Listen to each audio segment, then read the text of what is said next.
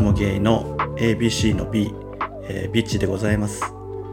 えー、皆さん、えー、ご無沙汰しておりますが元気でいらっしゃいますでしょうか、えー、今日はねあの一人会なんですよ、えー、しかもこうゲストのいない一人会ということで、えー、まあ正真正銘ただ一人でボソボソとつぶやく会になっております。えっと、実はねあの2020年ちょうど2年前の3月、まあ、ちょうどあのコロナがいよいよ日本にもやってくるよっていうタイミングの頃にそれは多分コロナとは関係ないかもしれないんですけどアスゲーの3人も、えー、なんかちょっと一人会それぞれ発信してみようかみたいな。そんなことで盛り上がった時期があってちょうど多分ね2020年の3月ぐらいに、えー、ビッチも、えー、一人で配信した回が数回ありました、えー、結構ね一人回ってなんか聞き直すと結構しんどくなったというか割と暗めのトーンで淡々とこう人の悩みに答えるみたいなそんなことをやってたのでなんとなくそれ以来なんか自分の素が出過ぎちゃう感じに、まあ、違和感があってなんかあんまり一人会ってやってなかったんですよね。でなんかじゃあなんで今日一人会撮ろうかと思ったんですけど、まあ、いくつかねなんかちょっと理由があるというかぼんやり考えてたことがあって多分ね一つはなんかまあポジティブな意味でというかまあ、あのこのやっぱ1年とか2年ってまあ何て言うんだろうポッドキャストもなんかようやくこう一つのメディアというかコミュニケーションツールとしてようやくこう世の中的にこう認知されてきたっていうか、うん、なんか一部のこうオタクというか本当にこう好きなマニアの人のためのもんじゃなくってもうちょっと一般化されてきたというか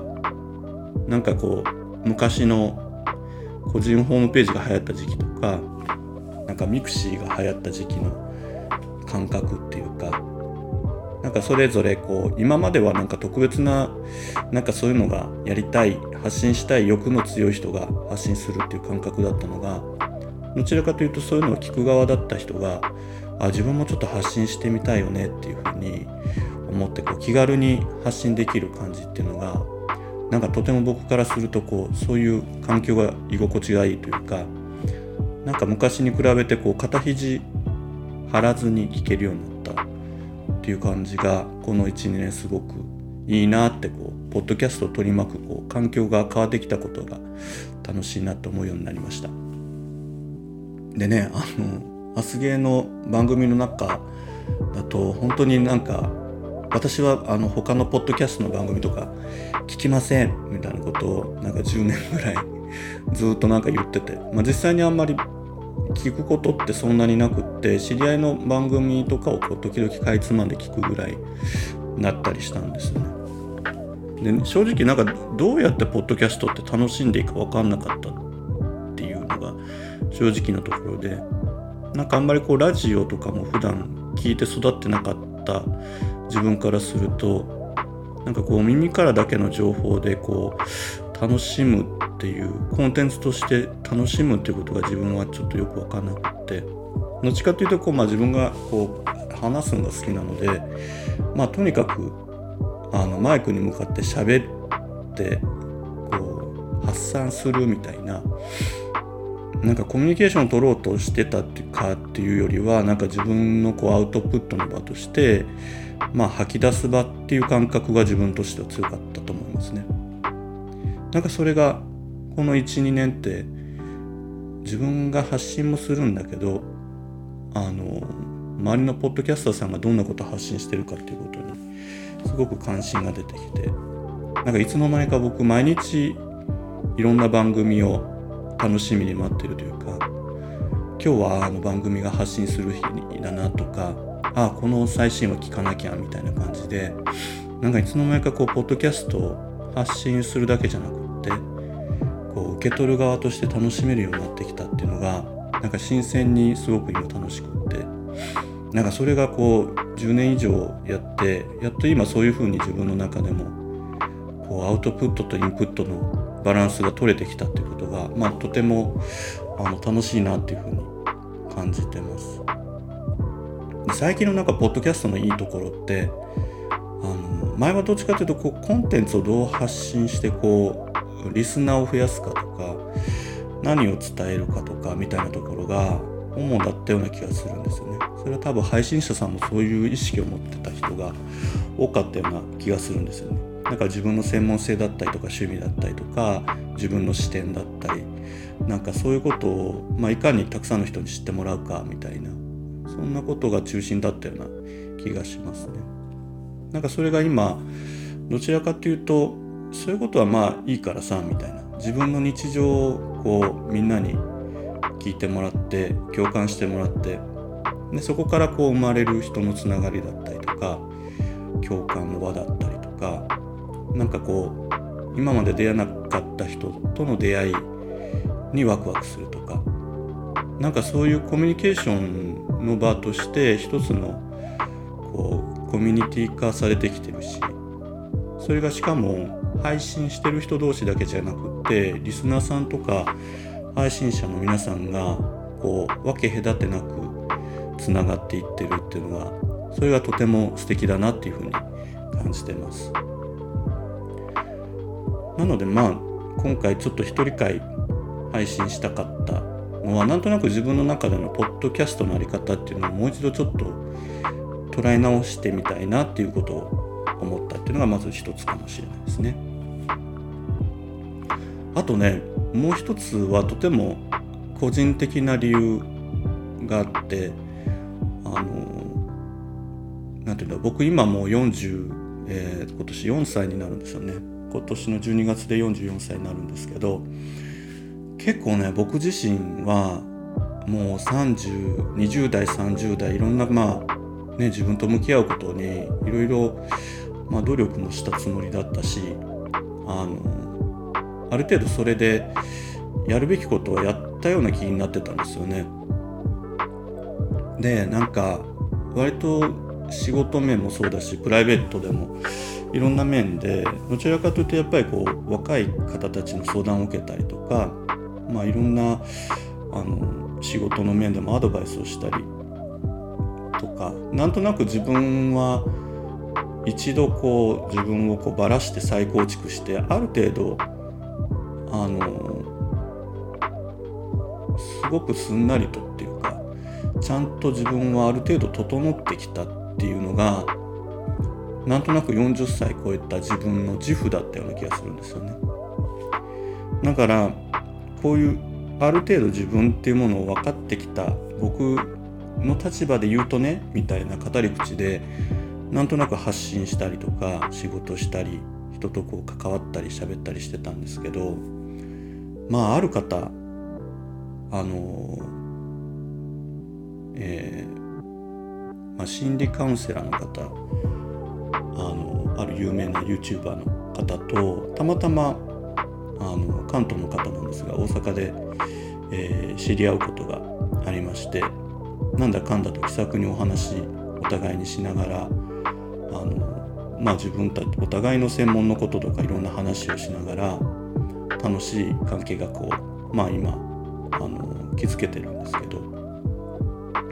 その時にふとした会話であのいやでももしかするとビッチーさんはもしかしたらこういうまだあの自分の無意識化のこの奥深いところでまだまだちょっと自分でも触れられてない無意識化でのこう何か問題があるかもしれないねっていうことをこの間ちょうど本当もう23週間前ぐらいだと思うんですがある機会きっかけをもとにそんな会話になったんですよ。で正直ねなんか僕自身そういうことに驚いたんですよ。いやいやいや僕ってもうそういう20代30代でもう随分と自分をこう打ちのめすというかバラバラにするこう努力してきたしその中で自分が何が得意で苦手かとかどういうことを時に嬉しいかとか悲しいかとかもういや僕も分かってきてるからみたいないやいやいやもうそんなまた向き合うなんて僕には必要ないんだよみたいにすごく一瞬頭の中でこうそういう考えがよぎってなんか焦ったっていうかね。なんかそういう感覚があったんですけどでもなんかね胸がざわざわしたっていうかあなんかこう無意識にこうちょっと自分でできた気になってたけど本当はちょっとまだ足りてない部分っていうのがあるんじゃないかみたいな。なんかそういう自分のこう無意識下のざわざわみたいなものに気づいてうわなんかこうやばいなって感じ。またあのまた自分を一旦こうちょっとばらして奥深くにこう潜り込んでいく感覚っていうのをまたやんなきゃいけないのかなみたいになんかそういう風に考えるようになってじゃあちょっとまた自分の中に潜っていく作業が必要だなっていう風に感じてるのが、まあ、この23週間なんですよね。でやっぱり、まあ、自分と向き合うというか自己対峙する時ってまあ本当大切だなと思うっていうのはやっぱりこう言葉にしていくっていうか言語化どうしていくかっていうところが大事でまあ普段いろんな人と話すことが多いんですけどまあもうちょっと自分の素で自分で自分と向き合うっていう意味で、えー、まあこういうポッドキャストで、えー、もうちょっと自分のこう内面的なこととかまあ過去に遡ってみたりあとまあ同じように何かを感じてる方と何かをテーマに深掘っていくなんかそんなことをしながら、えー、まあ、自分自身もそうだし、まあ、これを聞いていただいている方と一緒に、えー、なんとなくこう自分と向き合う時間っていうのを作っていけたらいいかなと思ってます。なので、えー、随分と普段のその「明日もゲイ」という番組の中での、まあ、ビッチというまあ、ある意味こうキャラクターとはちょっと乖離した存在になってしまうかもしれないんですがまあそれはそれで一つの、えー、人間の側面だという形で、まあ、聞いてもらえたら嬉しいかなと思ってます。でそうまあ今日ねあの突然撮ろうと思って、えーえててで一番最初何したかっていう仕事行く前にヨドバシカメラ行きまして、えー、マイクを買いました。あの 普段のねあの録音ってあのあさこさんがいつも立派な機材をいろいろ準備していただいてるんであの問題なく撮れてるんですが あまりにも一人会撮るには何もないので今日はあの梅田のヨドバシカメラに行って、ッドキャストに最適みたいなあのマイクね手軽なもの買ってきて、えー、自宅のノートパソコンにつなぐところから、えー、今日やってみてます。これ多分あのひとまずまあテスト的な感じで撮りながらうまく撮れてたら使おうって感じなのでまあハラハラドキドキしながら撮ってます。で今日はねなんかあんまり考えずにあの話し出してしまったので、うん、ここから残り時間何話そうかなって考えてるとこなんですがあのまあ自分と向き合う上でなんかやっぱ自分のその過去を振り返った中で一番何て言うんだろうもやもやそわそわしてた時期っていつなんだろうって、まあ、考えたんですけど多分ね高校高校2年生とかの頃って多分マックスやばかったなーってね。なんか今日あのマイク買って後にこう自転車こぎながら考えてたんですけどあの頃はね本当に狂ってましたね。なんか自分自身ね。なんか表向きにはこう普通を装ってたんですけど多分本当に内面がねぐちゃぐちゃでよく生きてあの時期を超えられたなって思うぐらいなんですけど。でまあその原因って何なんだろうって、まあ、いくつかあってまあ一つはね、まあ、あの僕がセクシャリティがゲイっていうことでまあとにかく孤独でね特にこう四国の田舎町で全然こうオープンにねカミングアウトしてる人なんて周りにいるわけもなくあの一学年何人ぐらいだったっけな？400人ぐらいの高校の学年でも何て言うんだろう。この中には多分何人かはゲイの人いるんだろうけどね見た目でわからないし多分僕のこともゲイだっていうこともうまくやり過ごせば誰にもあの悟られることはないだろうっていう。なんかお互いにこう何て言うんだろう馬鹿し合いをしてるというか自分も他人に嘘ついてるし他人の嘘も見破れないみたいなもどかしさの中でまあとにかくこう世界の中で自分は一人なんだっていう孤独な感情をどういうふうにその感情と向き合えばいいんだろうってことがまあどうにもこうにもね悩ましかったというかもう受け止められない自分がいたような気がしますね。でその当時ねの自分が毎日やってた日課がこれまたなんかちょっと狂気じみてるというかなんか毎日変な数なんていうのかな計算式みたいなものを頭の中でこうブツブツ唱えててそれは例えば自分の特性みたいなものを10個とか20個頭の中に思い浮かべてみて例えばまあ僕その当時美大を目指してたのでまあ人よりは絵が上手だなみたいな。例えばそれは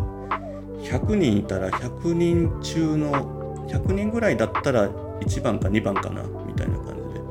まあ例えば50分の1の才能を持ってる。50人に1人の才能を持ってるとかね。で当時音楽やってたから音楽の才能はどうとかね。あと見た目ので言うとまあ中の中華中の上ぐらいなんじゃないかとかね。そんな。っていうことは何十人分の例えば10分の1とかね。なんかとにかく何て言うんだろう。自分のその持ってる特性が何人のうちの1人の割合なのかっていうことをとにかくなんか数値化していってて。でそれをねとにかく掛け合わせるんですよね。だから10分の1かける。15分の1かける。100分の1かける。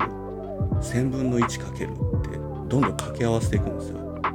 で10とか20掛け合わせてやると結果的に世界で1人しかいない俺みたいな。そういうこう気色の悪いこう数式を毎日唱えててですね。だから大丈夫なんだよ。って。俺は世界で一人のもう選ばれた能力を持ってる。しかもゲイというとてつもない特性を持ったこう数奇な運命を背負わされたとんとてつもない天才なんだみたいなことをこうもう毎日のように唱えてて。まあ気色悪いですけどでもねもう唯一ねそういうことを頭の中で唱えるぐらいしかもう生きる術がなかったんですよ僕当時。じゃないとね本当になんか潰れちゃいそうっていう毎日朝から晩までこう緊張した状態で僕がゲイだっていうことを誰にもバレないように演じきらねばならない。でこのことがバレてしまうと僕の人生はきっと終わってしまうんだみたいな何とも言えないそのその自分が自分の人生を生きてない感覚っていうか自分じゃないもので逃げ切れな切らなければいけないって脅迫観念の中で生きてましたね。多分こう聞いてる方であのまあ自分自身でこうマイノリティな部分を持ってらっしゃる方っていうのは何かしらそういう葛藤があった方とか今もある方多いんじゃないかなと思うんですがまあとにかく僕はもう高校時代そういうことを考えながらすごい緊張感でなんか当時のね僕の卒業アルバムとか見ると本当なんかね犯罪者みたいな顔目つきをしてますよね。だから何なんだろう。人を信じてないっていうかこう人の嘘も見破らなきゃいけないし自分の嘘は絶対に人に見破られてはいけないみたいななんかそういうものがこう顔に出てて。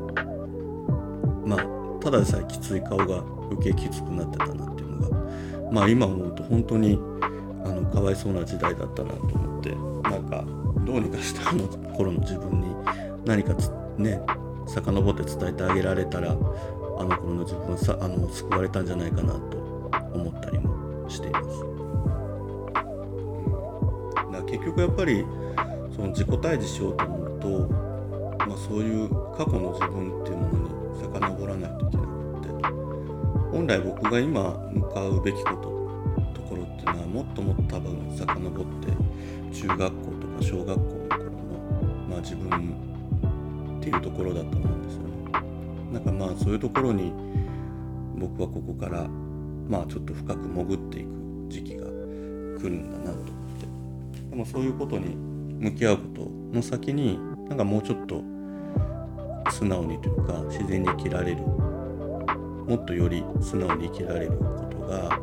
あのできるようになるんじゃないかなと思って今そんなことの決意を決めた、えー、2020年2年のゴールデンウィークです。はい、というわけで、まあ、久々の一人会は相変わらずのネクラなビッチが、えー、前面に出ておりますが当分ちょっとうん、気が向いたらこういう形で、えー、自己対峙しながら、えー、しかも皆さんに同時に自己開示しながら、えー、自分をちょっと深掘りしていきたいなと思っています。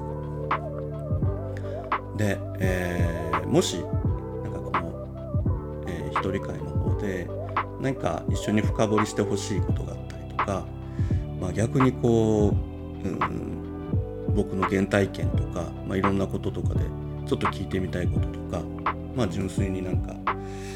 悩みがあるとか、まあ、こんなビッチを励ましたいとかそんなことがあれば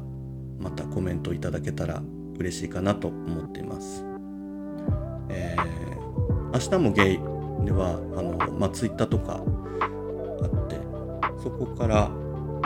のお便りフォームが送れたりします。そこでまあビッチ一人会へみたいな形でいただいても結構ですし、えー、ツイッターで僕の個人アカウントとかご存知の方はそちらから、えー、お便りフォームも準備してますので、えー、探していただけると嬉しいです。まあ、あのビッチという名前ではやってないんですがプロフィール欄には、えー、ビッチという名前でもやってますみたいなことを書いています。はい、ぜひなんか一緒に深いところに潜っていっていただける方がいると嬉しいなと思っておりますはいじゃあ結構長く喋ってきたので今日はこの辺にしたいと思います最後まで聞いていただいてありがとうございました。いちでした。